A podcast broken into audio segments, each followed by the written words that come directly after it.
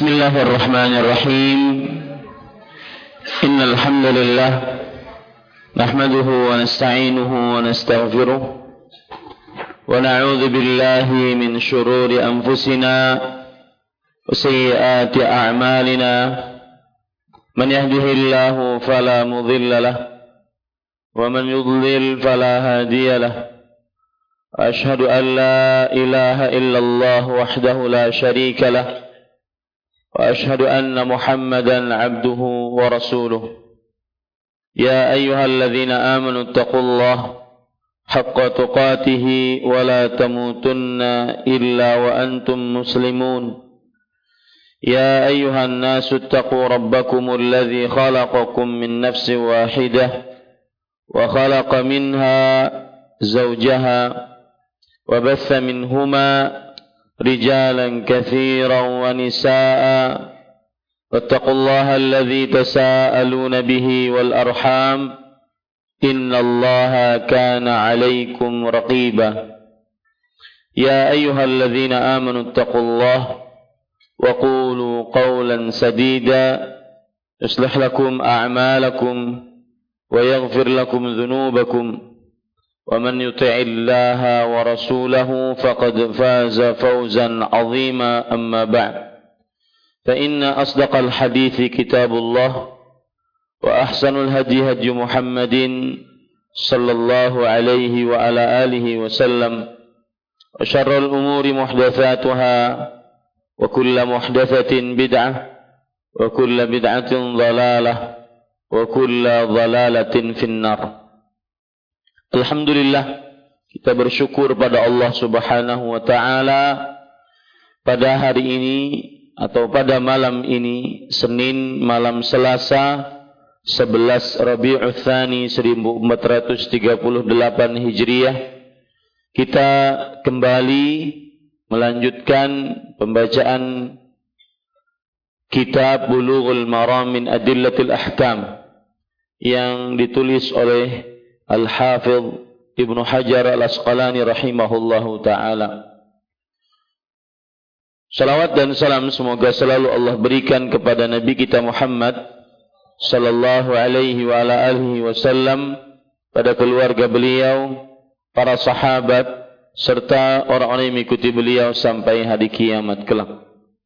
Dengan nama-nama Allah yang husna dan sifat-sifatnya yang ulia, kita berdoa Allahumma a'inna ala zikrika wa syukrika wa husni ibadatik. Wahai Allah, tolonglah kami untuk senantiasa berzikir kepadamu, bersyukur atas nikmat-nikmatmu dan beribadah yang baik kepadamu. Amin ya rabbal alamin.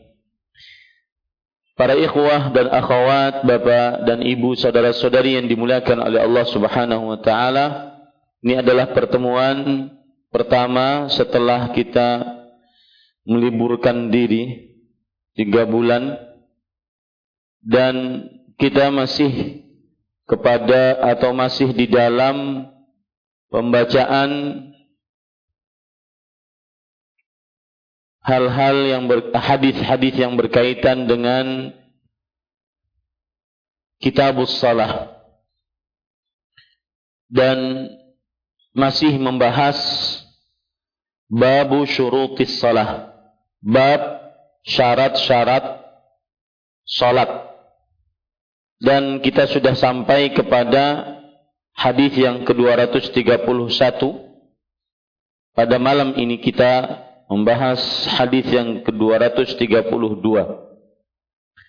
Saya bacakan hadisnya dan untuk mengingatkan kembali bahwa setiap kali pelajaran bulughul maram maka langkah-langkah yang kita ambil adalah membaca hadis kemudian membaca artinya kemudian poin yang ketiga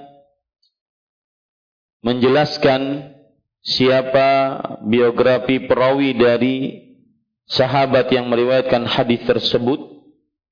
Poin yang keempat yaitu penjelasan terhadap hadis. Poin yang kelima derajat hadis. Dan poin yang keenam adalah hukum dan pelajaran yang diambil dari hadis tersebut. Ini enam poin yang senantiasa selalu kita lakukan ketika kita membaca kitab Bulughul Maram. Kita mulai وعن أبي سعيد الخدري رضي الله عنه قال قال رسول الله صلى الله عليه وعلى آله وسلم إذا جاء أحدكم إذا جاء أحدكم المسجد فلينظر فإن رأى في نعليه أذى أو قذرا فليمسحه وليصلي فيهما أخرجه أبو داود وصححه ابن خزيمة Dari Abu Sa'id radhiyallahu anhu dia berkata, Rasulullah sallallahu alaihi wa alihi wasallam bersabda, apabila salah seorang di antara kalian mendatangi masjid, hendaklah ia memperhatikan kedua sandalnya. Jika ia melihat kotoran atau najis pada keduanya, hendaklah ia menggosoknya dengan tanah atau debu. Dan salatlah dengan memakai keduanya. Dikeluarkan oleh Abu Daud dan disahihkan oleh Ibnu Khuzaimah. Poin pertama dan kedua poin ketiga dari hadis ini adalah biografi perawi yang meriwayatkan hadis ini. Dan sebagai pengingat juga bahwa senantiasa di setiap pertemuan setiap malam Selasa kita akan menyebutkan biografi-biografi perawi dari para sahabat. Nama, kunyah, minimal itu nama, kunyah, kemudian wafat, kemudian sedikit keistimewaan dan juga pelajaran yang bisa diambil dari sahabat tersebut. Kalau seandainya pekan depannya ketemu lagi dengan orang tersebut, dengan sahabat tersebut, kita kembali menyebutkan biografinya. Akan tetapi dalam pertemuan ini, kalau sudah disebutkan pertama, maka terulang lagi hadisnya, maka kita lewati poin tersebut. Abu Sa'id Al-Khudri terkenal dengan kunyahnya. Abu Sa'id. Dan nama asli beliau Sa'ad bin Malik bin Sinan. Dan beliau wafat pada tahun 74 Hijriah di kota Madinah. Di beliau ini adalah kaum Ansar dari kabilah Khazraj. Kaum Ansar dari kabilah Khazraj. Dan Abu Sa'id Al-Khudri seorang sahabat Rasul sallallahu alaihi wasallam yang disebut sebagai mufti Al-Madinah, ahli fatwa kota Madinah ahli fatwa kota Madinah.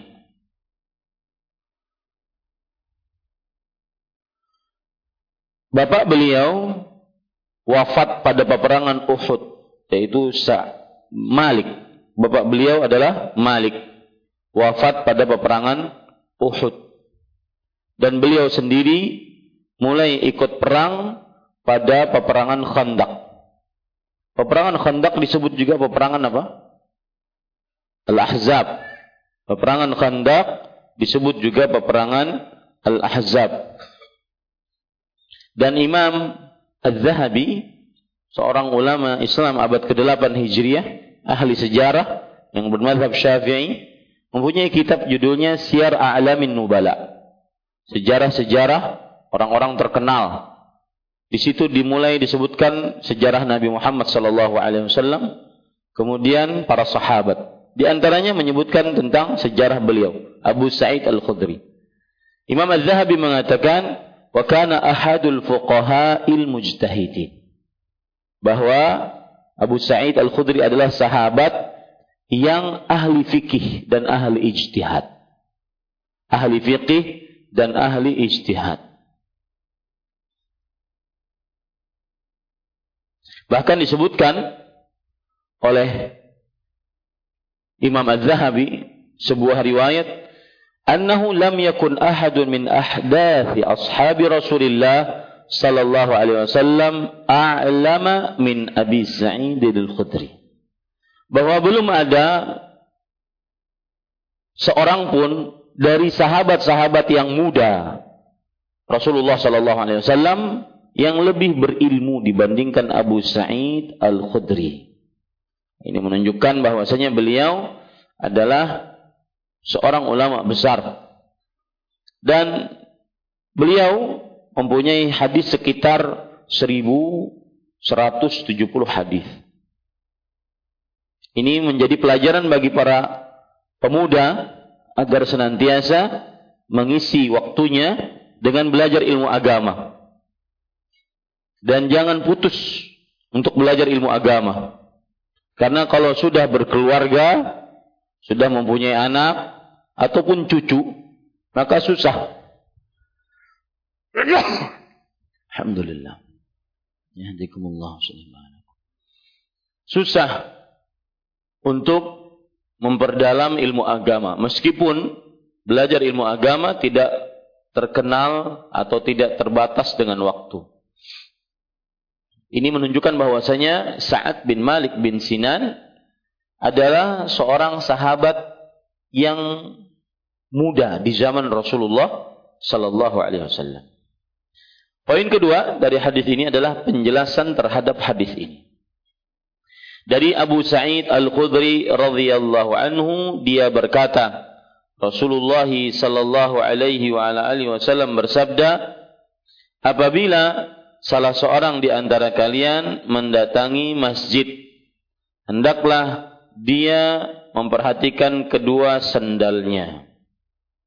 Para ikhwan yang dirahmati oleh Allah Subhanahu wa taala, Hadis ini ketika Rasulullah SAW bersabda, apabila salah seorang di antara kalian mendatangi masjid.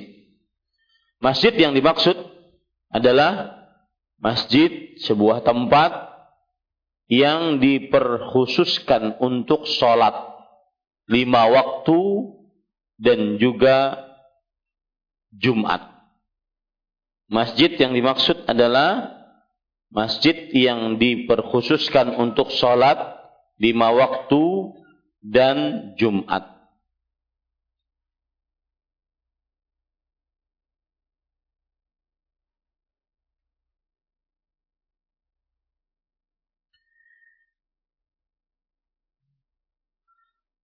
Kemudian, jika salah seorang di antara kalian, kata-kata salah seorang di antara kalian mendatangi masjid. Maksudnya kata-kata salah seorang di antara kalian siapa pun. Salah seorang di antara kalian maksudnya adalah siapa pun. Baik itu laki-laki atau perempuan. Baik itu orang yang ingin beriktikaf di masjid atau sekedar mengerjakan sholat di dalam masjid. Kemudian apabila salah seorang di antara kalian mendatangi, maksudnya mendatangi adalah untuk memasukinya.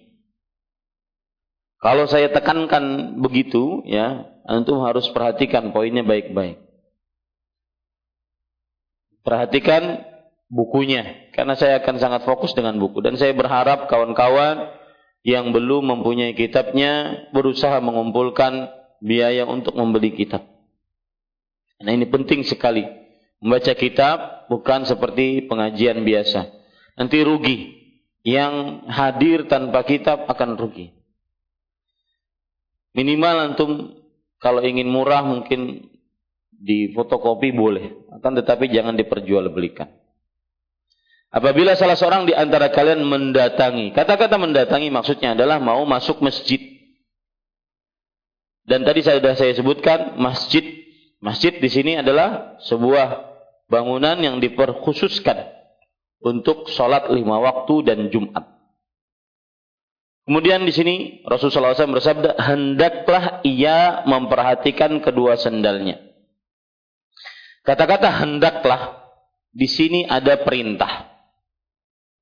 Karena kalau kita lihat bahasa Arabnya fal yanzur. Dilihat di situ bahasa Arabnya ada kata-kata falyanzur. Perhatikan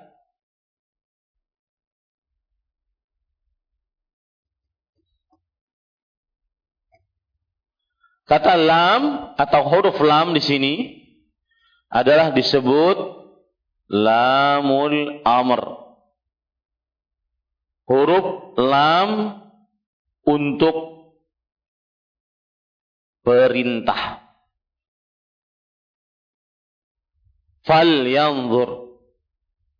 Diterjemahkan dalam buku terjemahan kita, hendaklah ia. Kata-kata hendaklah garis bawahi itu maksudnya adalah perintah.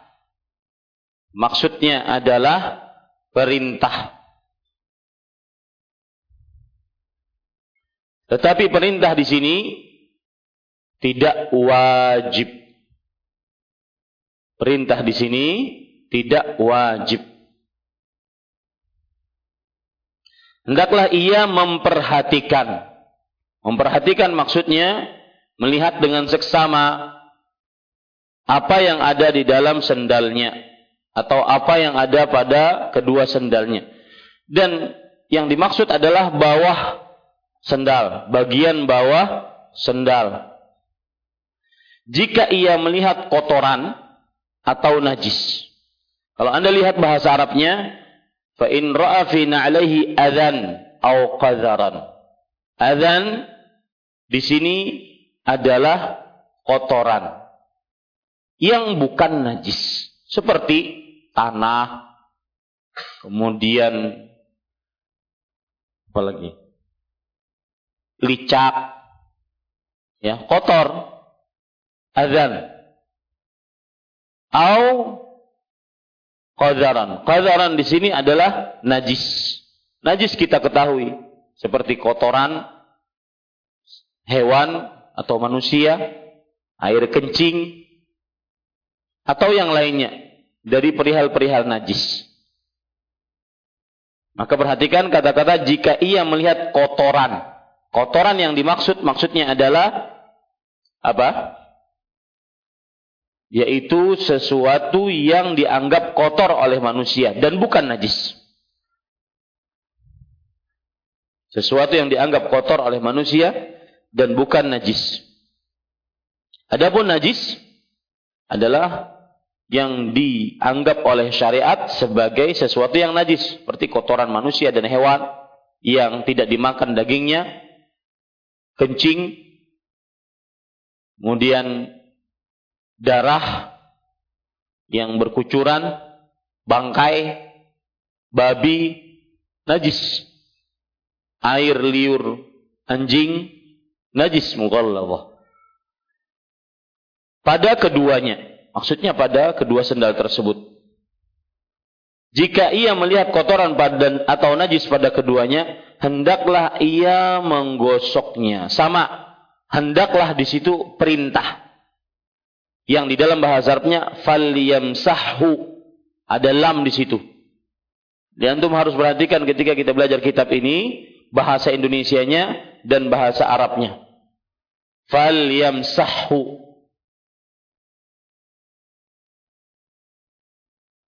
Lihat kata-kata lihat huruf lam di sini. Fal yamsahhu.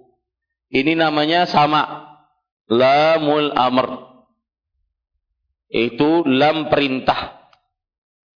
Dan perintah nanti ini kita akan bicarakan. Karena begini. Saya sudah jelaskan di Majelis Taklim Ar-Rahmat Susuki bahwa pembicaraan fikih membicarakan apa? Siapa yang hadir? Membicarakan fikih, membicarakan apa? Hukum. Ketika membicarakan hukum, berarti yang dibicarakan berapa hukum? Lima. Yang pertama, wajib, mandub, mubah, makruh, haram. Nah, Kata perintah ini nanti menunjukkan apakah dia kepada kewajiban, apakah dia menunjukkan kepada uh, kemustahaban atau kemanduban, itu yang kita tekankan. Makanya sangat berfokus kepada lima hukum. Antum selalu harus ingat di dalam benak bahwa ketika belajar fikih maka belajar hukum syar'i. Hukum syar'i tidak lepas dari lima. Wajib, mustahab atau subwandub, mubah, makruh dan haram. Ya makanya kita tekankan itu. Falyamsahhu hendaklah, hendaklah di sini perintah. Garis bawah itu perintah. Nanti kita akan bicarakan apakah perintahnya wajib ataukah perintahnya mustahab. Falyamsahhu dengan tanah. Di sini dengan tanah atau debu itu adalah uh, penerjemah yang menerjemahkan. Maksudnya, para ikhwan yang dirahmati oleh Allah Subhanahu wa taala, hendaknya seseorang yang ketika melihat ada azan kotoran atau najis pada kedua sendalnya atau kedua sepatunya, maka dia menggosok-gosokkannya ke tanah. Menggosok-gosokkannya ke tanah. Itu yang dimaksud dengan hendaklah ia menggosoknya. Maksudnya ke tanah yang dia injak. Kemudian dan sholatlah dengan memakai keduanya. Di sini juga perintah dan sholatlah. Itu kan kata perintah, betul atau tidak? Ya, di dalam bahasa Arabnya, antum perhatikan di situ, wal yusalli. Ada lam. Wal yusalli fihima. Ya, ada lam. Wal yusalli.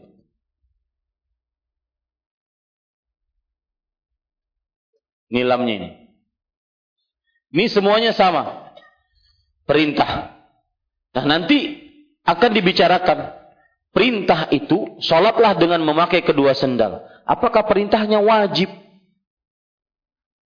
Berarti sekarang kita masuk ke masjid Imam Syafi'i yang ada karpetnya juga memakai sendal. Nah, itu itu yang harus kita perhatikan. Selalu dalam hukum fikih selalu pembicaranya tentang hukum. Hukum yang lima. Imma wajib atau mandub atau mubah atau makruh atau haram. Ya harus dipahami baik-baik hal tersebut. Mudah-mudahan bisa dipahami hadisnya. Kemudian poin yang keempat dari hadis ini adalah derajat hadis ini. Atau poin kelima dari hadis ini adalah derajat hadis ini. Imam uh, Al-Hafidh Ibn Hajar mengatakan akhrajahu Abu Dawud Wasahahahu Ibnu Khuzaimah. Hadis diriwayatkan oleh Imam Abu Daud dan disahihkan oleh Imam Ibnu Khuzaimah. Wallahu alam para ikhwan yang dirahmati oleh Allah Subhanahu wa taala, hadis ini sahih. Bahkan bahkan Imam At-Tahawi rahimahullah catat ini penting mengatakan annal ahadits الدالة على شرعية الصلاة في النعال متواترة عن رسول الله صلى الله عليه وسلم bahwa hadis yang menunjukkan tentang disyariatkannya solat dengan memakai sendal hukumnya mutawatir dari Rasulullah sallallahu alaihi wasallam bahwa hadis yang menyebutkan tentang disyariatkannya Rasulullah sallallahu alaihi disyariatkan memakai salat, memakai sandal ketika salat mutawatir dari Rasulullah sallallahu alaihi wasallam. Ini para ikhwan yang dirahmati oleh Allah Subhanahu wa taala. Mutawatir artinya banyak sahabat yang meriwayatkannya. Lebih dari tiga, bahkan lebih dari sepuluh. Banyak sahabat yang meriwayatkannya. Dan perlu dicatat juga bahwa hadis-hadis mutawatir bukan syaratnya seluruhnya sahih. Jadi misalkan ada banyak sahabat yang meriwayatkan 10, 20. Ada yang sahih, ada yang lemah, ada yang hasan. Yang penting banyak meriwayatkannya. Itu juga disebut dengan apa? Hadis mutawatir. Bahwa hadis mutawatir tidak mengharuskan seluruhnya sahih. Yang penting sahabat banyak yang meriwayatkan hadis. Ini para ikhwan yang dirahmati oleh Allah Subhanahu wa taala. Baik. Sebelum saya lanjut kepada poin terakhir, poin keenam, hukum dan pelajaran dari hadis ini. Hadis ini ringkasan dari sebuah hadis panjang. Hadis ini ringkasan dari sebuah hadis panjang. Saya bacakan hadis panjangnya biar lebih faham bagaimana cerita pada hadis ini. Abu Sa'id Al-Khudri radhiyallahu anhu bercerita, "Bainama Rasulullah sallallahu alaihi wasallam yusalli bi ashabihi idza qala id khala'ana alaihi." Ketika Rasul sallallahu alaihi wasallam salat bersama para sahabatnya.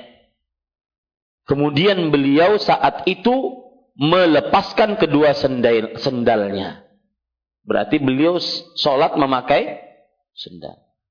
Saat itu beliau mau melepaskan sendalnya. Fawada'ahuma an yasarih. Maka kemudian beliau meletakkan kedua sendal tersebut di bagian kiri beliau. Falamma alqauni. Ketika para sahabat melihat kejadian itu, maka mereka kebiasaan para sahabat seperti ini dan ini yang patut kita contoh. Mereka senantiasa sangat tunduk patuh kepada Rasul sallallahu alaihi wasallam. Tahu sebabnya, tidak tahu sebabnya. Akan mengikuti Rasulullah sallallahu alaihi wasallam. Karena itu jalan kes keselamatan dunia akhirat. Mereka melihat Rasul sallallahu alaihi wasallam melepaskan sendalnya, mereka pun lepaskan sendalnya. Falamma qadha Rasulullah sallallahu alaihi wasallam salatahu, qala ma hamalakum ala ilqa'i ni'alakum. Ketika Rasul sallallahu alaihi wasallam eh, ketika selesai salat maka Rasul SAW mempunyai mukjizat. Beliau bisa melihat dari belakang. Beliau merasakan bahwa para sahabatnya melepaskan sendalnya. Maka beliau bertanya kepada para sahabatnya. Apa yang menyebabkan kalian melepaskan sendal-sendal kalian? Para sahabat berkata, lihat perkataan mereka. Ini yang harus terpatri dalam diri kita. Ra'ayna alqaitana alaika fa'alqaina ni'alana. Kami telah melihat engkau melepaskan kedua sendalmu, maka kami pun melepaskan kedua sendal kami. Sangat mencontoh Nabi Muhammad sallallahu alaihi wasallam. Maka Rasul sallallahu alaihi wasallam bersabda, "Inna Jibril sallallahu alaihi wasallam atani fa akhbarani anna fihi ma qadaran." Sesungguhnya tadi Jibril mendatangiku alaihi salam. Kemudian memberitahukan kepadaku bahwa pada kedua sendal tersebut ada qadar, ada kotoran. Di sini Rasulullah SAW berbicara, eh, afwan, afwan bukan kotoran, najis. Ada najis. Di sini Rasulullah SAW berbicara tentang najis. Mungkin kalau sekedar kotoran, beliau tidak lepaskan. Karena dia najis. Maka kemudian keluarlah hadis yang kita baca barusan tadi. Jadi cerita panjangnya seperti itu. Ya, ini para ikhwan yang dirahmati oleh Allah Subhanahu wa taala. Baik. Para ikhwah yang dirahmati oleh Allah Subhanahu wa taala, poin terakhir yaitu hukum dan pelajaran yang kita bisa ambil dari hadis ini. Pelajaran yang pertama, hadis ini dalil atas disyariatkannya sholat dengan memakai sendal. Hadis ini dalil atas disyariatkannya sholat dengan memakai sendal. Dan sebagaimana yang sudah saya sebutkan, sholat memakai sendal hadisnya apa? Mutawatir. Saya akan bacakan dengan cepat beberapa hadis yang menunjukkan bahwa Rasul SAW memakai sendal selain hadis ini. Di antaranya yaitu hadis yang diriwayatkan oleh Imam Bukhari dan Muslim dari Eh, Anas bin Malik radhiyallahu anhu, beliau ditanya, "Akana Rasulullah sallallahu alaihi wasallam yusalli fi na'lihi?" Apakah Rasul sallallahu alaihi wasallam senantiasa salat memakai sendalnya? Anas bin Malik radhiyallahu anhu menjawab, "Na'am, iya." Kemudian lagi hadis dari Abdullah bin Syekhir radhiyallahu anhu yang diriwayatkan oleh Abdul Razzaq dalam kitabnya Musannaf Abdul Razzaq. Beliau Abdullah bin Syekhir radhiyallahu anhu bercerita, Ra'aitu Rasulullah sallallahu alaihi wasallam yusalli fi na'alih. Aku melihat Rasul sallallahu alaihi wasallam salat dengan memakai kedua sendalnya. Makanya banyak riwayat dari para sahabat yang menyebutkan bahwa hadis memakai sendal tatkala salat adalah mutawatir. Hadisnya mutawatir. Pelajaran yang kedua dari hadis ini. Syarat diperbolehkannya memakai eh, salat memakai sendal. Yaitu sendalnya suci dan terlepas dari najis. Sendalnya suci dan terlepas dari najis.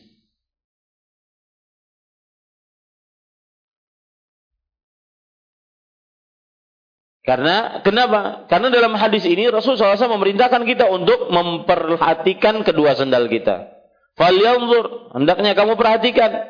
Fa in kana fihi ma azan au qadaran, kalau seandainya pada keduanya ada kotoran atau ada najis, falyamsahhu. Hendaklah dia menggosokkannya. Baik. Pelajaran yang kedua dari hadis ini adalah eh, yang ketiga. Yang ketiga dari hadis ini adalah untuk saat sekarang masjid yang sudah bersih lantainya plus dengan karpet maka dianjurkan tidak memakai sendal. Saya ulangi. Untuk saat sekarang masjid yang sudah bersih lantainya dan berkarpet maka dianjurkan tidak memakai sendal dengan dua sebab. Untuk saat sekarang, masjid yang sudah bersih lantainya dan berkarpet ataupun beralas dianjurkan tidak memakai sendal. Dengan sebab satu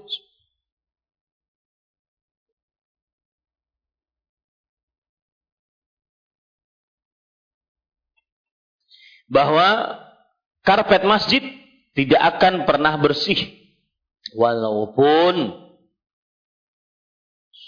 seorang yang masuk masjid sudah memperhatikan kebersihan sendalnya atau kebersihan sepatunya. Bahwa karpet masjid dan lantai masjid tidak akan pernah bersih walaupun seseorang sudah memperhatikan sendalnya atau kebersihan sendalnya atau kebersihan sepatunya. Lihat perkataan ulama mazhab Maliki, Ibnu Abidin. Sebagaimana disebutkan di dalam kitab Hasyiah, catatan kaki Ibnu Abidin. Ini ulama mazhab Maliki. Beliau mengatakan, "Idza khasyiya talwithu furushil masjid, yanbaghi adamu salati fil fil ni'al wa in tahiratan." Jika ditakutkan merusak mengotori karpet-karpet masjid, apalagi hanyar. Hmm. ya. Ketua badan pengelola langsung berduduk apalagi hanyar ya. Maka seyogianya tidak sholat dengan memakai sandal. Meskipun suci. Lihat. Anda harus membedakan antara suci dengan bersih. Tidak semua yang bersih suci. Tetapi semua yang suci selalu ya meskipun suci bahwasanya sendal tidak ada. Misalkan ada orang dari rumah keluar rumah langsung masuk mobil langsung sampai di depan Masjid Imam Syafi'i kemudian masuk ke dalam masjid eh, keluar dari mobilnya kemudian melangkahkan hanya beberapa langkah saja di tanah di depan Masjid Imam Syafi'i tidak terkena apa-apa. Bersih sendalnya hanya rabulang, mungkar. Ya, bersih sendalnya. Tapi tidak selamat dari pengotoran. Ini sebab yang pertama. Ya. Sebab yang kedua, bahwasanya kebanyakan manusia lalai dengan kebersihan sendalnya. Kebanyakan manusia lalai dengan kebersihan sendalnya. Pelajaran selanjutnya. Perbedaan pendapat di antara para ulama tentang hukum memakai sendal ketika sholat. Hukum sholat memakai sendal. Mana yang lebih fasih bahasa Indonesianya? Hukum memakai sendal ketika sholat. Hukum sholat dengan memakai sendal. Hah? Hukum sholat dengan memakai sendal. Guru bahasa Indonesia berataan pinanya. Hukum sholat dengan memakai sendal. Pendapat yang pertama.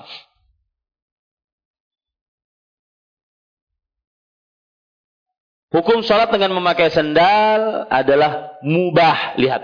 Kalau anda berbicara tentang hukum fikih selantiasa tidak lepas dari lima. Mubah. Berarti nggak sampai kepada dianjurkan. Fungsinya tadi lam bagaimana perintah? Nah, nanti kita bahas. Ya, mubah dia.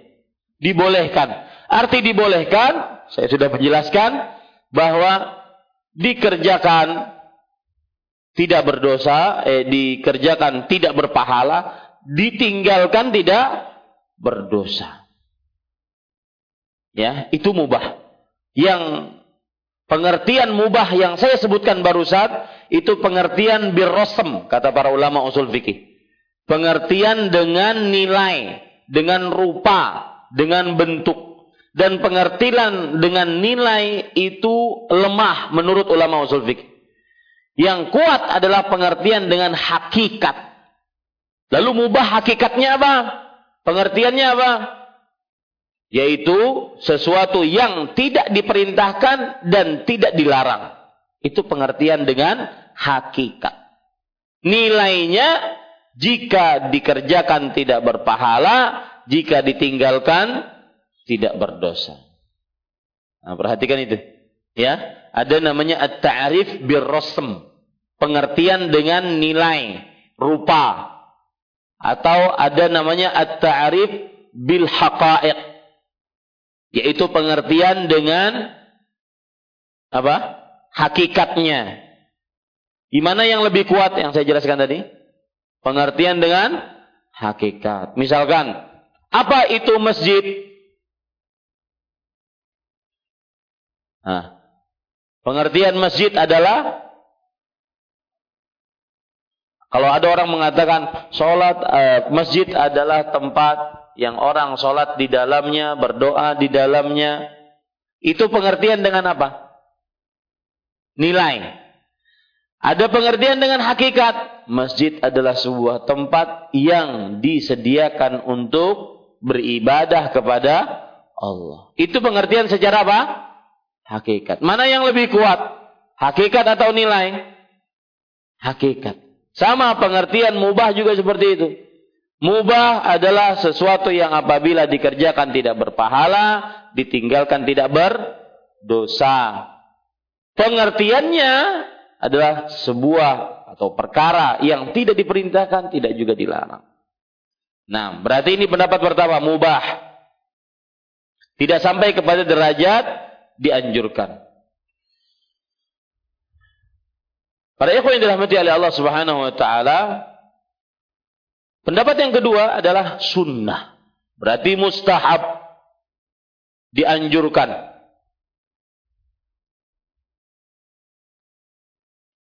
Mereka berdalil dengan hadis yang disebutkan oleh Imam Abu Daud dari Shaddad ibnu Aus radhiyallahu anhu Rasul sallallahu alaihi wasallam bersabda khaliful majus afwan khaliful yahuda fa innahum la yusalluna fi anfi ni'alihim wala khifafihim. Selisihi diri kalian dengan orang-orang Yahudi. Mereka tidak sholat dengan memakai sendal dan sepatu mereka. Nah, di sini ada berarti nilai ibadah. Karena diperintahkan untuk apa?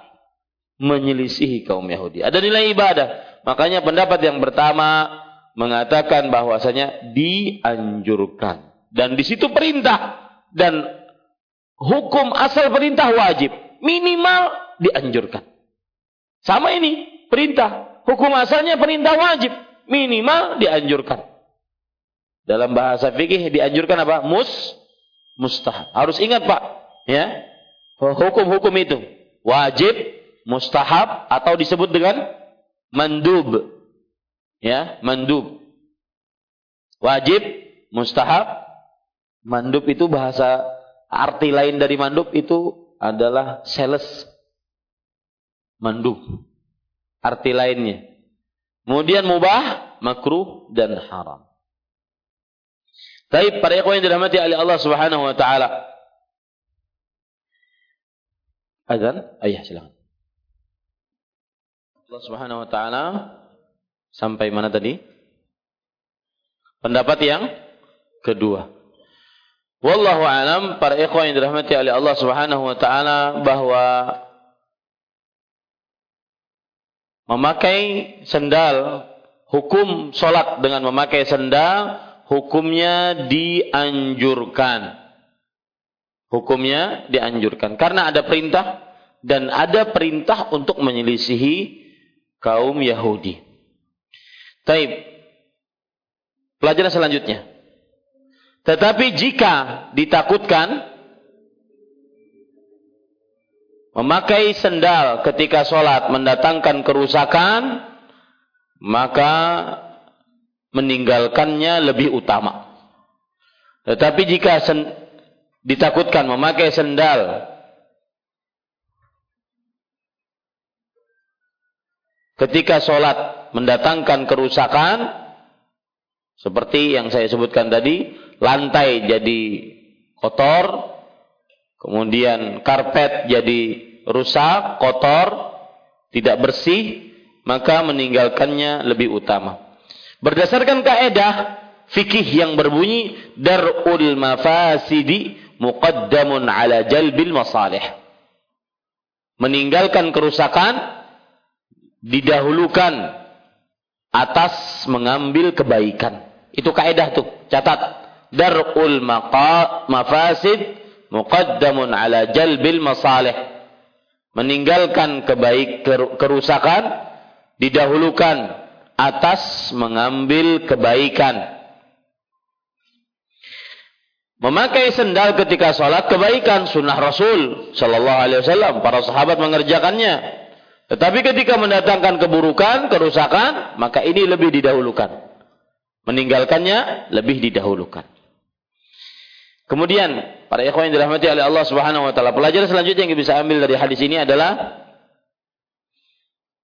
hadis ini dalil bahwa siapa yang sholat dengan memakai pakaian najis dalam keadaan lupa atau tidak tahu, maka sholatnya sah dan tidak perlu diulang.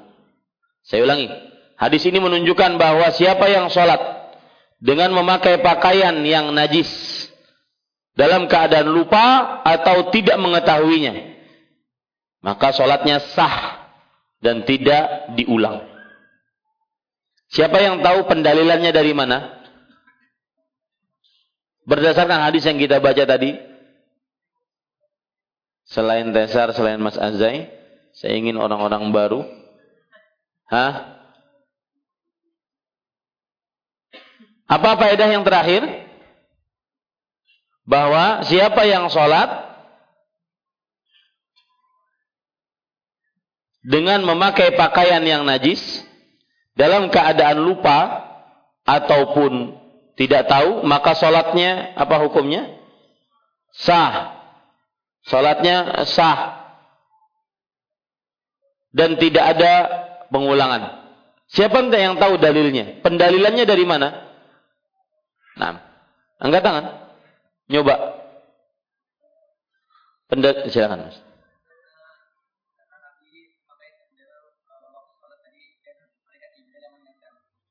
Kemudian Kemudian Ya. Dan setelah sholat beliau tidak mengulang. Beliau melepas sandalnya saja karena di dalamnya ada najis. Kemudian beliau teruskan sholatnya. Beliau tidak putuskan sholatnya. Menunjukkan bahwa tidak batal sholatnya. Karena tidak tahu. Dan beliau tidak mengulangnya setelah selesai salam. Menunjukkan sah sholatnya. Ini menunjukkan bahwasanya seorang yang sholat dengan memakai pakaian yang najis dalam keadaan lupa atau tidak tahu, maka sholatnya sah dan tidak diulang. Pendalilannya tadi. Kemudian pada ikhwan yang dirahmati oleh Allah Subhanahu wa taala, Pelajaran selanjutnya dari hadis ini. Tetapi jika mengetahuinya di tengah-tengah sholat, maka dia harus melakukan beberapa perkara berikut. Tetapi jika mengetahuinya di tengah-tengah sholat, maka dia harus melakukan beberapa perkara berikut. Yang pertama, dia menghilangkan najis dari pakaiannya. Tanpa harus bergerak banyak atau membuka aurat. Menghilangkan najis dari pakaiannya tanpa harus bergerak banyak atau membuka aurat. Yang kedua, jika tidak mungkin, maka batal sholatnya dan dia mengulang dari pertama setelah menghilangkan najisnya. Jika tidak mungkin, maka batal sholatnya. Dan dia mengulang dari pertama setelah menghilangkan najisnya. Ini apabila dia tahu mengetahuinya di tengah-tengah sholat. Batal sholatnya. Misalkan ya sholat, kemudian ada kotoran terkena pakaiannya. Kotoran terkena pakaiannya itu di sekujur tubuhnya. Dilepas, betilanjang sidin. Maka otomatis tidak bisa dia kecuali harus membatalkan sholatnya. Harus membatalkan sholatnya. Dan dia mulai sholat dari pertama, sholat yang tadi dianggap tidak sah. Dan ini pendapat yang paling kuat. Ingat, kalau saya ingin katakan pendapat yang paling kuat maksudnya apa? Terjadi khilaf di antara para ulama. Baik. Pelajaran selanjutnya kita bisa ambil dari hadis ini.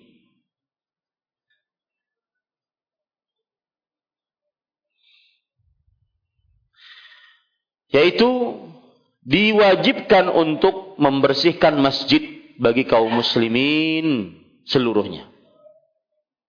Dan wajib di sini maksudnya wajib kifai.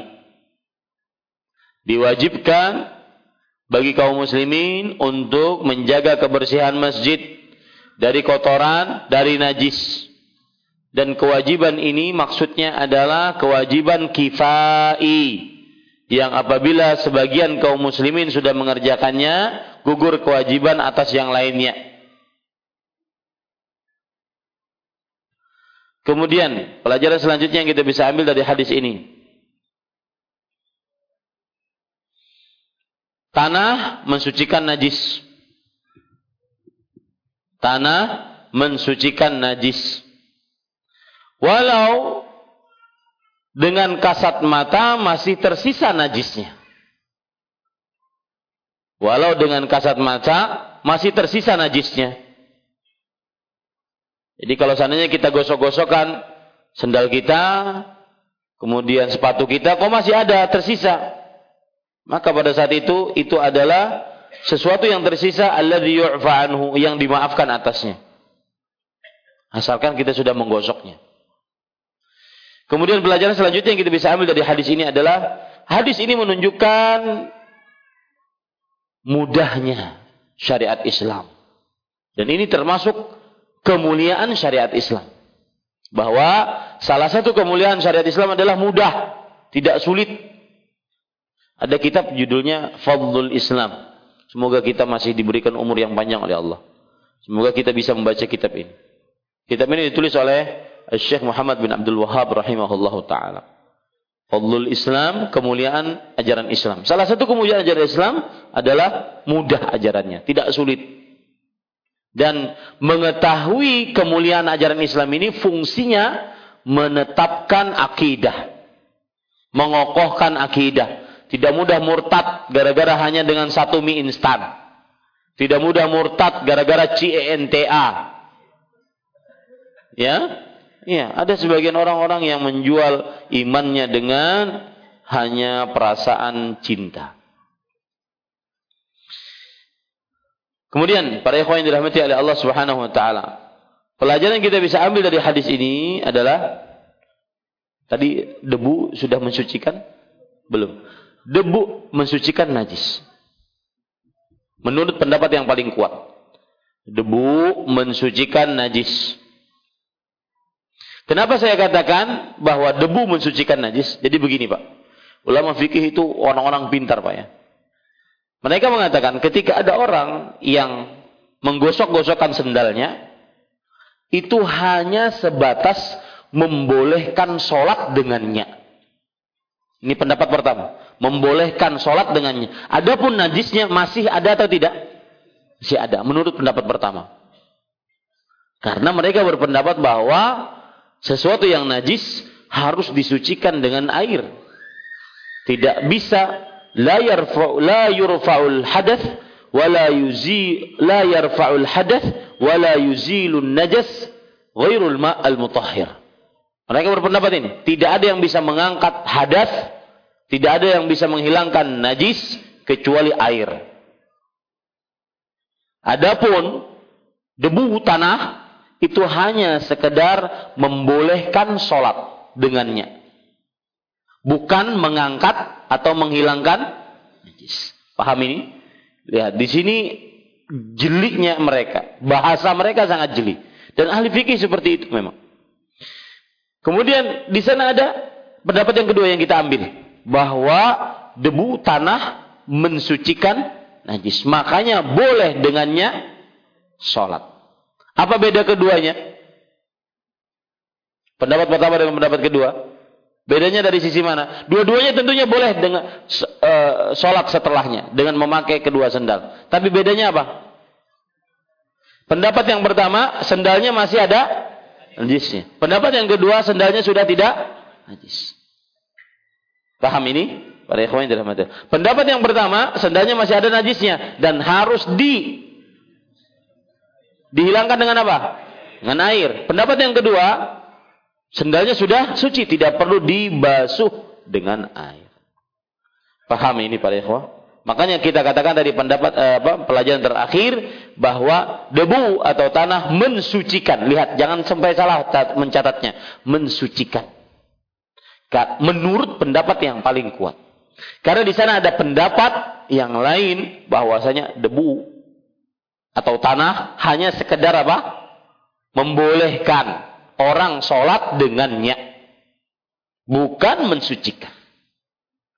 Ini para ikhwan yang dirahmati oleh Allah. Ustaz sedetil itu pembicaraan mereka? Iya. Makanya Imam Syafi'i rahimahullah semalaman tidak tidur. Bukan nunggu bola.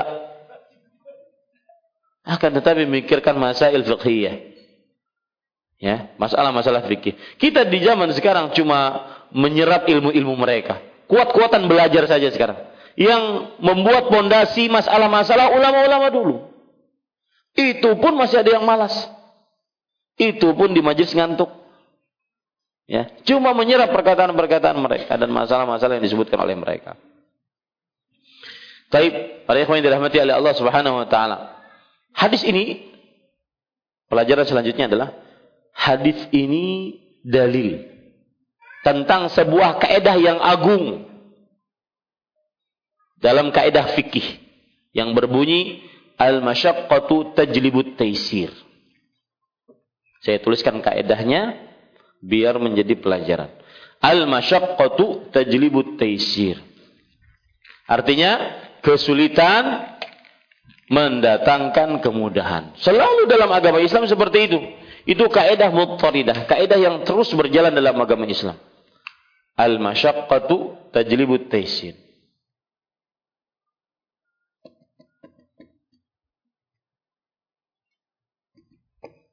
Sengaja saya tulis bahasa Arabnya biar para ikhwas sekalian mengetahui bukan hanya sekedar bahasa Indonesianya.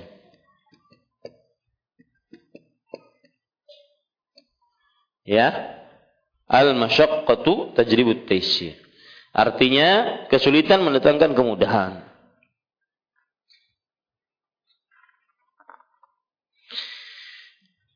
Kemudian para ikhwah yang dirahmati oleh Allah Subhanahu wa taala Pelajaran selanjutnya yang kita bisa ambil dari hadis ini. Kaedah fikih dalam menghilangkan najis. Kaedah fikih dalam menghilangkan najis. Setiap sesuatu yang dapat menghilangkan najis maka berarti dia mensucikan najis. Setiap sesuatu yang dapat menghilangkan najis maka dia berarti mensucikan najis.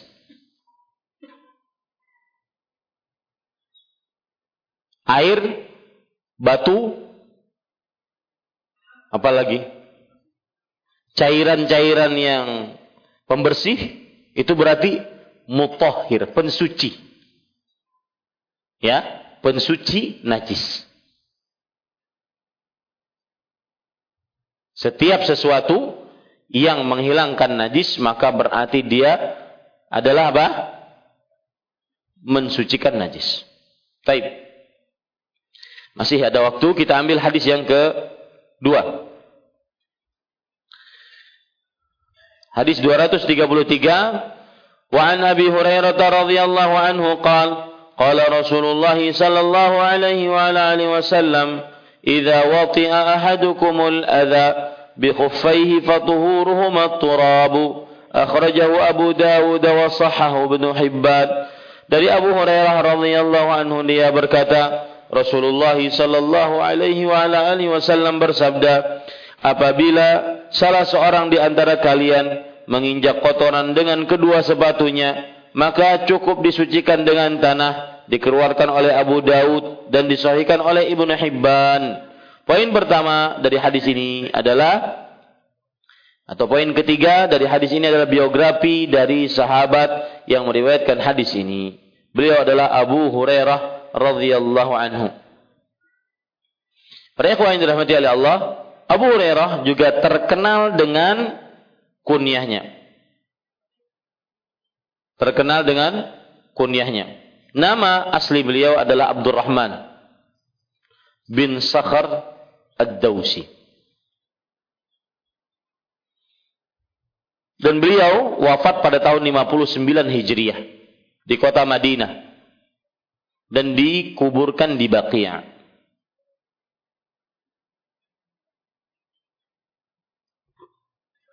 Dan beliau aslinya adalah dari Yaman. Asli beliau adalah dari Yaman. Al-Hafidh Ibn Hajar mengatakan tentang beliau Sayyidul Huffaz Al-Athbat. Pemimpinnya para hafidh hadis yang sangat terkemuka.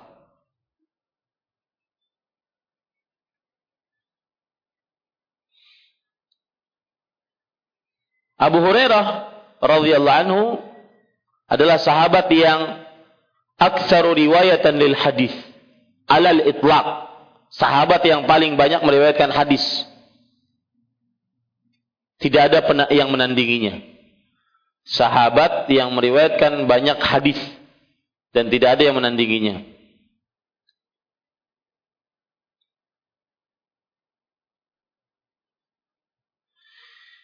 Kemudian para ikhwan yang dirahmati oleh Allah Subhanahu wa taala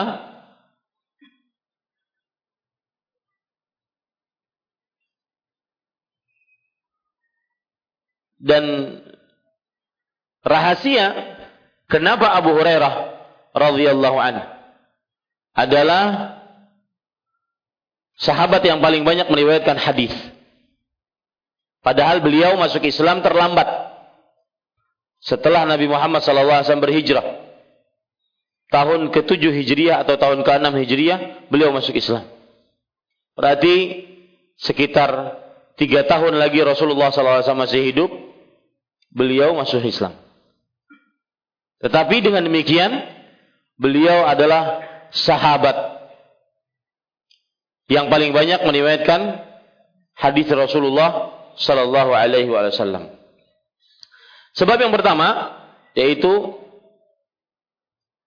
doa Nabi Muhammad sallallahu alaihi wasallam. Sebab yang pertama yaitu doa Nabi Muhammad sallallahu alaihi wasallam. Dan ini bisa dipakai Rasul sallallahu alaihi wasallam mendoakan Abu Hurairah radhiyallahu anhu Lihat sebelumnya saya ingin ceritakan sebagaimana yang sudah saya sebutkan Abu Hurairah bersahabat dengan Rasulullah cuma tiga tahun dan itu disebutkan di dalam kitab Sahih Bukhari. Abu Hurairah radhiyallahu anhu bercerita, "Sahibtu Rasulullah sallallahu alaihi wasallam thalatha sinin. Lam akun fi sini ahrasa alayya ala an a'yal hadith minni fihinna."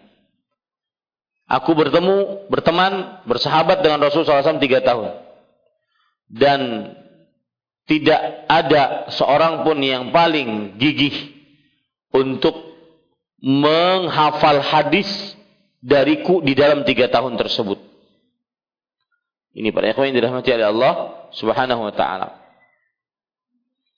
Tadi saya ingin menyebutkan doa yang di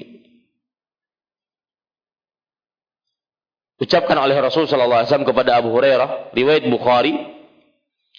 Di dalamnya Rasul sallallahu alaihi wasallam berkata kepada Abu Hurairah radhiyallahu anhu, "Ubsut rida'ak." Fabasatahu. Fagharafa biyadayhi thumma qala, "Dhummahu." Qala Abu Hurairah, "Fadhammamtuhu fama nasitu syai'an ba'dahu." Artinya julurkan atau ya bentangkan surbanmu wahai Rasulullah wahai Abu Hurairah. Lalu Abu Hurairah pun membentangkan surbannya fagharafa biyadaihi. Lalu Nabi Muhammad SAW memegang-megang surban tersebut di dalam dengan kedua tangannya di dalam surban tersebut. Jadi dibeginikan Rasul SAW memegang-megangnya di dalam surban Abu Hurairah. Kemudian dummah kata Rasul SAW cium itu atau peluk itu. Maka Abu Hurairah pun memeluknya. Kemudian beliau mengatakan, aku tidak pernah lupa sesuatu apa pun semenjak itu. Aku tidak pernah lupa sesuatu apa pun semenjak itu. Sebab yang kedua, yaitu beliau menulis. Sedangkan yang lainnya tidak menulis. Beliau menulis, sedangkan yang lainnya tidak menulis. Sebab yang ketiga, beliau mengkhususkan diri dengan hadis-hadis Rasul sallallahu alaihi wasallam. Beliau mengkhususkan diri dengan hadis-hadis Rasul sallallahu alaihi wasallam. Di antaranya beliau banyak bertanya kepada Rasulullah sallallahu alaihi wasallam. Seperti misalkan hadis riwayat Imam Ahmad bahwa anna Abu Hurairah kana jari'an ala an yas'ala Rasulullah sallallahu alaihi wasallam an asya la yas'aluhu anha ghairuhu bahwa Abu Hurairah radhiyallahu anhu beliau pemberani bertanya kepada Rasul sallallahu alaihi wasallam tentang perkara-perkara yang tidak ditanya oleh selain beliau. Ini makanya beliau memfokuskan diri dengan hadis Rasul sallallahu alaihi wasallam. Itu beberapa sebab kenapa Abu Hurairah radhiyallahu anhu dengan terlambat masuk Islam, beliau tetap menjadi sahabat yang paling banyak meriwayatkan hadis Rasul sallallahu alaihi wasallam. Kemudian pelajaran selanjutnya eh, atau poin selanjutnya yaitu makna dari hadis ini. Dari Abu Hurairah radhiyallahu anhu dia berkata, Rasulullah sallallahu alaihi wasallam bersabda, apabila salah seorang di antara kalian menginjak kotoran dengan kedua sepatunya maka cukup disucikan dengan tanah. Fatuhuruhuma turab. Maka cukup disucikan dengan tanah. Para ikhwah yang dirahmati oleh Allah Subhanahu wa taala hadis ini insyaallah mudah dipahami dan makna dari hadis ini adalah Ketika Rasulullah SAW bersabda, apabila salah seorang di antara kalian menginjak kotoran. Di sini kotoran disebutkan adzan, yaitu kotoran. Bisa juga yang dimaksud kotoran di sini adalah najis. Meskipun memakai kata-kata adzan. Bisa juga yang dimaksud di dalam kotoran di sini adalah najis. Meskipun yang dimaksud adalah apa? Adalah atau yang disebutkan adalah kotoran. Kemudian dan kedua dengan kedua sepatunya. Maka cukup disucikan dengan tanah. Cukup disucikan dengan tanah ada dua makna. Entah ketika dia berjalan sudah mencukupi bahwa sudah hilang najisnya kotorannya atau dia harus menggosok-gosokkan. Lihat kata-kata cukup disucikan dengan tanah itu entah digosokkan atau dijalankan. Bisa hanya dengan sekedar jalan hilang najisnya atau harus digosokkan. Karena ada hadis yang diriwayatkan oleh Imam Ahmad dari istri Bani Abdul Ashhal, seorang perempuan bertanya kepada Nabi Muhammad SAW. Inna lana turuqan muntinah fatumtar. Wahai Rasulullah, jalan kita banyak kotoran-kotoran atau najis-najis yang menjijikkan. Lalu kemudian sudah banyak, kemudian turun hujan. Maka bagaimana tentang najisnya? Maka Nabi Muhammad SAW menjawab, "Alaysa ba'daha tariqun atyabu minha?" Bukankah setelahnya ada jalan yang lebih baik darinya? Maksudnya di sini misalkan becek. Di sini ada yang kering. Maka jalan yang kering ini ya Eh, kata perempuan tersebut, "Bala, iya wahai Rasulullah, ada jalan yang becek, jalan yang penuh dengan najis, maka kemudian ada yang kering. Bukankah ada yang kering kata Rasulullah SAW? Betul. Perempuan ini menjawab, betul. Kemudian Nabi Muhammad SAW bersabda, "Fahadhihi bihadhi." Maka kotoran yang terkena pakaian tadi dengan yang kering tadi dihapuskan. Paham?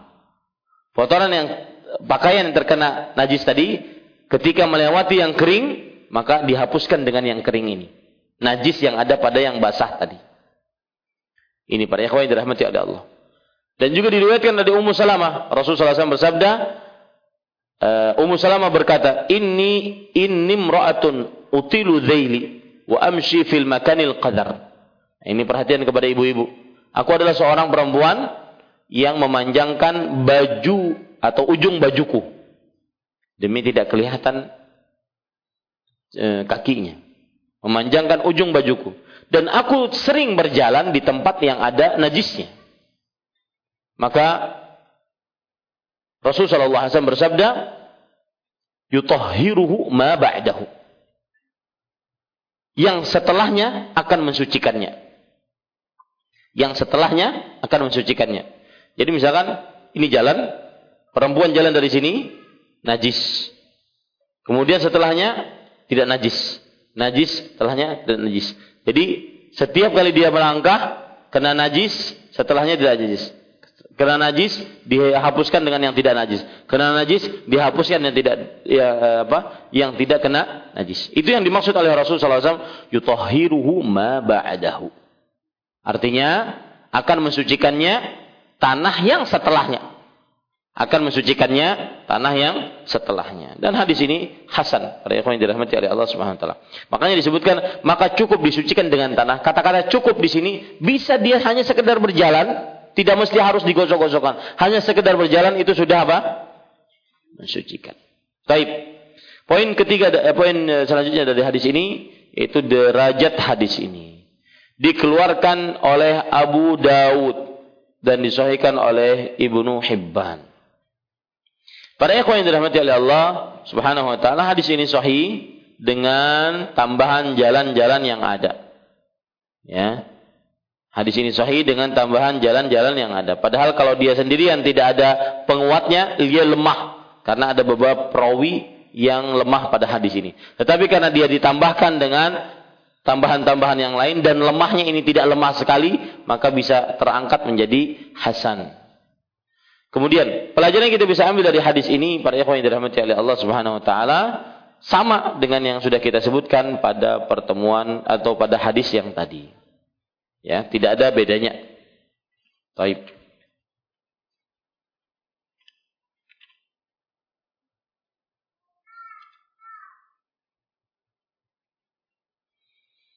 Cukup kiranya yang kita ingin sampaikan pada kesempatan kali ini. Padahal saya sudah persiapan lima hadis, akan tetapi tidak cukup waktunya. Ya, eh, di hadis yang 234, 235, 236 disebutkan tentang hukum-hukum yang berkaitan dengan eh, di dalam sholat tidak diperbolehkan berbicara kecuali bacaan tasbih, takbir dan membaca Al-Quran. Adapun berbicara manusia maka bisa membatalkan sholat. Wallahu a'lam. Kira-kira itu yang bisa kita sampaikan pada kesempatan kali ini.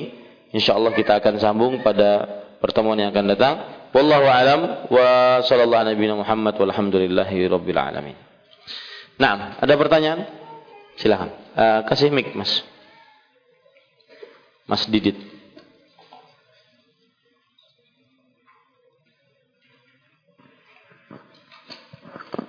Assalamualaikum Ustaz.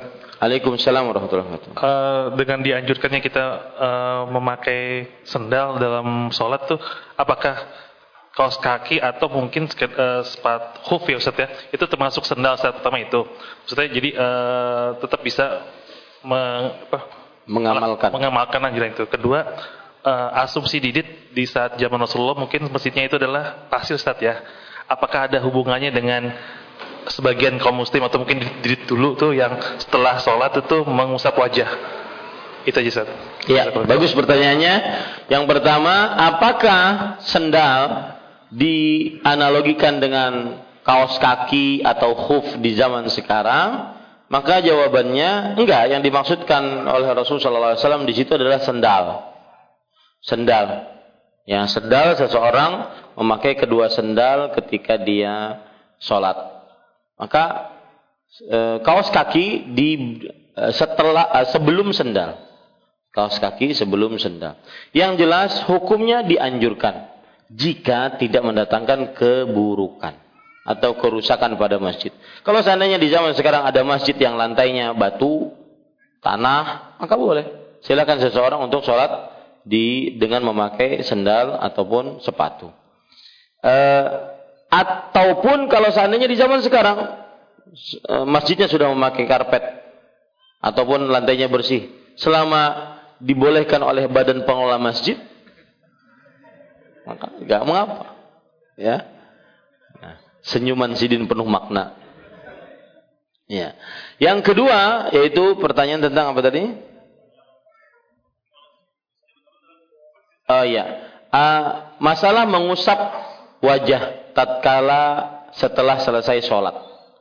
Maka ada yang berdalih, bukan dalil ya, berdalih bahwa kalau orang mengusap wajah ketika setelah selesai salam itu adalah karena di zaman dahulu ada pasir yang menempel di dahi orang yang sholat. Karena tanahnya masih pasir dan bebatuan. Makanya mengusap. Maka kita katakan itu bahkan dalil yang melemahkan pendapat Anda yang mengusap. Kenapa? Karena berarti mengusapnya hanya tatkala ada pasir. Itu kalau kita memakai pendapat Anda. Dan yang benar adalah bahwa mengusap wajah setelah sholat belum ada dalil yang kuat, sahih dan tegas serta rinci.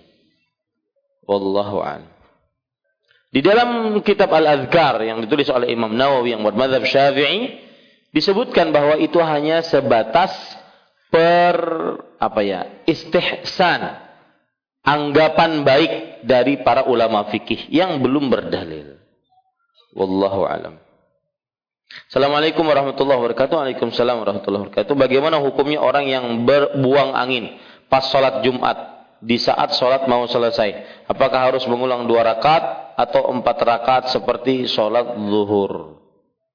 Saya tidak tahu. Allahu a'lam, enggak tahu. Nah, ada yang lain? Insya Allah kita akan bahas masalah ini. Saya akan baca lagi. Saya enggak tahu. Apakah sholat zuhurnya dua rakaat ataukah empat rakaat? Nah, karena apakah dia dianggap sebagai mengkodok sholat Jumat ataukah dia? Yang jelas kalau seandainya buang angin pas sholat Jumat belum salam harus batal. Jangan dipaksakan kada batal.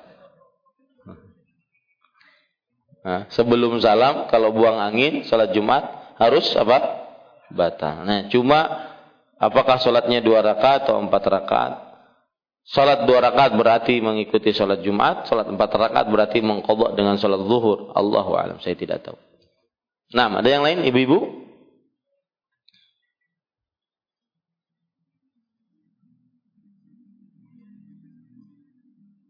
Tidak ada? Kalau ada yang mutakun padahal ulun sambung aja tadi pinanya. Ya. Namun disediakan waktu untuk bertanya. Ada 15 menit baru kita sholat. 8.30 kita berhenti untuk pertanyaan. Ah, tidak ada? Baik. Kalau tidak ada, ada? Silakan.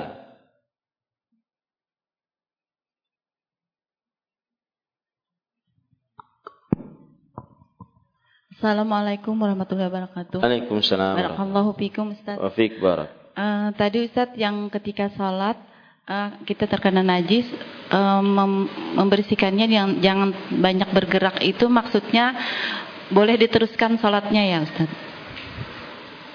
Yang mana Ibu? Oh yang banyak bergerak. Iya. Kalau seandainya seseorang yang tatkala salat dia mengetahui di pakaiannya ada najis, kemudian dia berusaha untuk me membersihkannya, dengan dua syarat. Yang pertama, tidak terlalu banyak gerak yang menyebabkan dia seperti di luar sholat atau menyebabkan terbukanya aurat. Maka pada saat itu kalau seandainya dia terlalu banyak gerak ataupun dia terbuka aurat, maka dia batalkan sholatnya. Tetapi kalau seandainya dia tahu so, di pakaiannya ada najis, kemudian dia berusaha menghilangkannya, dengan bergerak yang tidak terlalu banyak atau tidak terbuka auratnya, maka dia lanjutkan setelah menghilangkannya. Sebagaimana yang terjadi pada Rasulullah Sallallahu Alaihi Wasallam. Setelah beliau melepaskan kedua sendalnya, maka kemudian beliau lanjutkan atau mengulang dari pertama, lanjutkan, ya, melanjutkannya. Wallahu a'lam. Nah, yang lain? Silahkan. Assalamualaikum warahmatullahi wabarakatuh. Waalaikumsalam. E, pertanyaannya menyambung kajian asalam kemarin, Ustaz. Masalah ada kaitannya dengan eh, persamaan dengan asuransi. Kebetulan dulu e, ada usaha event organizer IO yang khusus untuk e, melayani jasa advertising rokok. Apakah pekerjaan tersebut bisa disamakan dengan karena hukum asalnya rokok kan haram. Apakah pekerjaan tersebut bisa disamakan dengan ada hubungannya keharamannya, keharamannya uh, dengan kayak miras atau pekerjaannya yang cuma itu saja? Iya, khusus nah. untuk melayani advertising ya. dan macam-macam lah yang berkaitan dengan eh, promosi rokok tersebut. Ya. Terima kasih Ustaz. Ya, jazakallahu khairan atas pertanyaannya. Maka jawabannya kalau pekerjaannya jenis pekerjaannya hanya IO, event organizer, maka tidak mengapa. Cuma di sini akhirnya ketika berkaitan dengan barang yang haram, maka dia menjadi haram. Makanya tadi saya tanya, apakah jasa yang ditawarkan hanya pada satu fokus yaitu menjadi uh, membuat iklan rokok, membuat eh, video-video uh, iklan rokok atau yang semisalnya. Maka kalau cuma khusus itu haram. Ya, haram hukumnya. Kenapa? Karena al-wasailu laha hukmul maqasid. Sarana mempunyai hukum tujuan. Ketika rokok haram, maka semua sarana yang menuju padanya haram. Bahkan mungkin yang membuat ini advertising untuk rokok ini, marketing untuk rokok ini karena ada advertising, akhirnya ada marketingnya. Akhirnya dia haram. Kalau tidak ada jasa ini mungkin tidak bisa jadi iklan. Ya. Tidak bisa membuat iklan. Maka ini lebih parah karena dia yang mempelopori sehingga rokok yang diharamkan tersebut tersebar. Orang tertarik indahnya apa gitu. Dan bahasanya rokok-rokok itu bahasanya semuanya me, me, menipu. Ya, bahasanya membuat lebih cerah, membuat hidup lebih indah. Itu semuanya lihat saja iklan-iklan rokok. Ya, dan itu semua adalah gangguan setan dan biasanya itu mahal harganya. Di situ ujiannya. Dan saya sering mengingatkan masalah ini. Ketika Anda dihadapkan dua hal, dilema. Kalau saya kerjakan ini, saya dapat dunianya, tapi saya bermaksiat. Tapi kalau saya kerjakan ini, saya mungkin dapat dunia sedikit atau bahkan tidak sama sekali. Tapi saya lepas maksiat. Maka agar kita menguatkan pendapat yang kedua, yaitu tetap di jalan Allah, tidak tergiur dengan dunia, maka ingat surga. Itu kiatnya selalu. Jika ada dua pilihan dilema, ingat surga. Surgamu lebih indah dibandingkan dunia yang sedikit susah didapat, sementara cepat rusak. Lebih kekal abadi, lebih indah, lebih besar pahalanya. Begitu. Ya, wallahu alam. Nah, ada lagi? Ibu-ibu? Saya berharap di kajian-kajian selalu ada pertanyaan, baik di luar materi ataupun dalam materi. Silakan, Mas. Eh, Ibu-ibu, uh, silakan. Baik, Ustaz. Uh, bagaimana uh, batal apa tidak nih wudhu ya? Uh, ketika dalam keadaan wudhu itu ada nyamuk terus kita menapaknya itu ada ada berdarah gitu Ustaz. Nah itu wudhunya batal apa tidak gitu Ustaz? Seakan ulun pas ada nyamuk pas berwudhu pian taguk batal atau tidak. Seakan ulun bertanya seperti itu. Baik, kalau ditapak ataupun dipukul kemudian ada darah, apakah batal wudhu? Enggak. Gini, kita harus memahami permasalahan fikih dari sisi hukumnya yang membatalkan wudhu apa? Satu, buang angin. Kemudian eh, atau yang disebut dalam bahasa fikihnya khurujus sabilain. Al-khuruj minas sabilain. Sesuatu yang keluar dari dua lubang, kubul dan dubur. Itu yang membatalkan wudhu. Ya. Maka ketika tidak keluar dari dua lubang, maka tidak membatalkan wudhu atau yang membatalkan wudhu seperti tidur. Ini ini pun tidak membatalkan wudhu, tetapi dikira membatalkan wudhu. Makanya atau dikhawatirkan membatalkan wudhu. Karena kalau orang ketiduran, nyenyak, dia tidak merasa apakah ada yang keluar dari dua lubangnya. Dia tidak merasa. Maka dikira membatalkan wudhu. Ya, Kemudian nanti ada ada pembatal-pembatal wudhu yang khilaf di antara para ulama, di antaranya e, muntah, ya, di antaranya juga memandikan mayit, apakah batal wudhunya atau tidak. Yang jelas menapak nyamuk tidak batal wudhunya, meskipun ada darahnya tidak membatalkan wudhu, ya, tidak membatalkan wudhu. Kecuali kalau pas Menapak nyamuk, keluar angin. batal wudhunya tuh. Ya. Batal tuh wudhunya. Nah itu. Cuma tadi permasalahannya adalah kalau caranya pas menapak amuk keluar angin, belum selesai wudhunya. Nah ini masalah lain. Di tengah-tengah wudhu ada di sini, ya di tengah-tengah wudhu, misalkan lagi mengusap uh, kepala, Pas menapak keluar angin. Di tengah-tengah wudhu, belum selesai wudhunya. Apakah wudhunya dilanjutkan? Ataukah wudhunya diulang dari pertama? Maka jawabannya tentunya diulang dari pertama. Wudhunya aja belum selesai. Ya, itu dia. Wallahu a'lam. Nah, cukup kiranya. Ada? Silakan.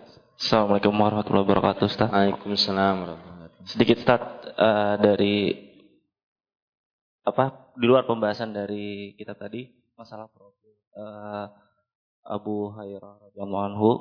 Kenapa beliau yang mempunyai uh, hafalan hadis yang sangat banyak padahal empat sahabat yang paling dekat dengan Nabi Muhammad sallallahu alaihi wasallam itu sangat luar biasa itu kenapa beliau yang mempunyai hafalan yang sangat luar biasa. Iya. Bismillah, alhamdulillah, wassalatu wassalamu rasulullah, jazakallah khair. Maka jawabannya adalah walillahi hikmah fi khalqih. Allah mempunyai hikmah dalam penciptaannya. Sahabat empat tersebut mempunyai kapasitas yang mereka lebih untuk fokus memimpin. Makanya Abu Hurairah, Abu Bakar As-Siddiq dalam urusan hafalan mungkin lebih banyak dibandingkan bukan urusan hafalan. Maksud saya dalam urusan mengetahui hadis lebih banyak dibandingkan Abu Hurairah radhiyallahu anhu. Tapi dalam urusan menghafal lebih banyak Abu Hurairah dibandingkan Abu Bakar As-Siddiq. Kenapa? Karena Abu Bakar As-Siddiq sibuk dengan pemerintahan. Kemudian setelah peperang setelah wafatnya Rasulullah bahkan memerangi orang-orang murtad. Dua kelompok yang diperangi. Yang pertama mengaku nabi, yang kedua yang tidak mau bayar zakat diperangi. Sibuk dengan itu. Ya, Umar bin Khattab juga sibuk dengan penaklukan-penaklukan sampai akhirnya dua per tiga bumi dikuasai oleh kaum muslimin. Jadi lillahi fi khalqihi hikmah. Allah Subhanahu wa taala di dalam penciptanya mempunyai hikmah masing-masing. Abu Hurairah yang tidak tersibukkan dengan Eh, pemerintahan, beliau bisa memfokuskan diri untuk tetap menjaga syariat Islam ini sampai hari akhir. Demikian. Dan subhanallah, ketika Abu Hurairah membuktikan bahwa seorang yang terlambat masuk Islam dengan takdir Allah tentunya, tiga tahun saja bersahabat dengan Rasulullah SAW, tetapi beliau bisa untuk mengumpulkan hadis dan terus bertanya kepada Rasulullah, kepada para sahabat, kemudian menjadi sahabat yang paling banyak meriwayatkan hadis. Itu bukti nyata bahwa Allah sangat mudah dan sangat berkuasa untuk menjaga agamanya. Ya. Jadi itu salah satu bukti nyata kuasa Allah yang masuk Islam terlambat pada enam tahun atau tujuh tahun hijriah tetap akhirnya bisa menjadi pejuang Islam melalui periwayatan hadis yang begitu banyak. Demikian. Kita cukupkan dengan kafaratul majlis subhanakallah bihamdik asyhadu an la ilaha illa anta astaghfiruka wa atubu ilaik. Wassalamualaikum warahmatullahi wabarakatuh.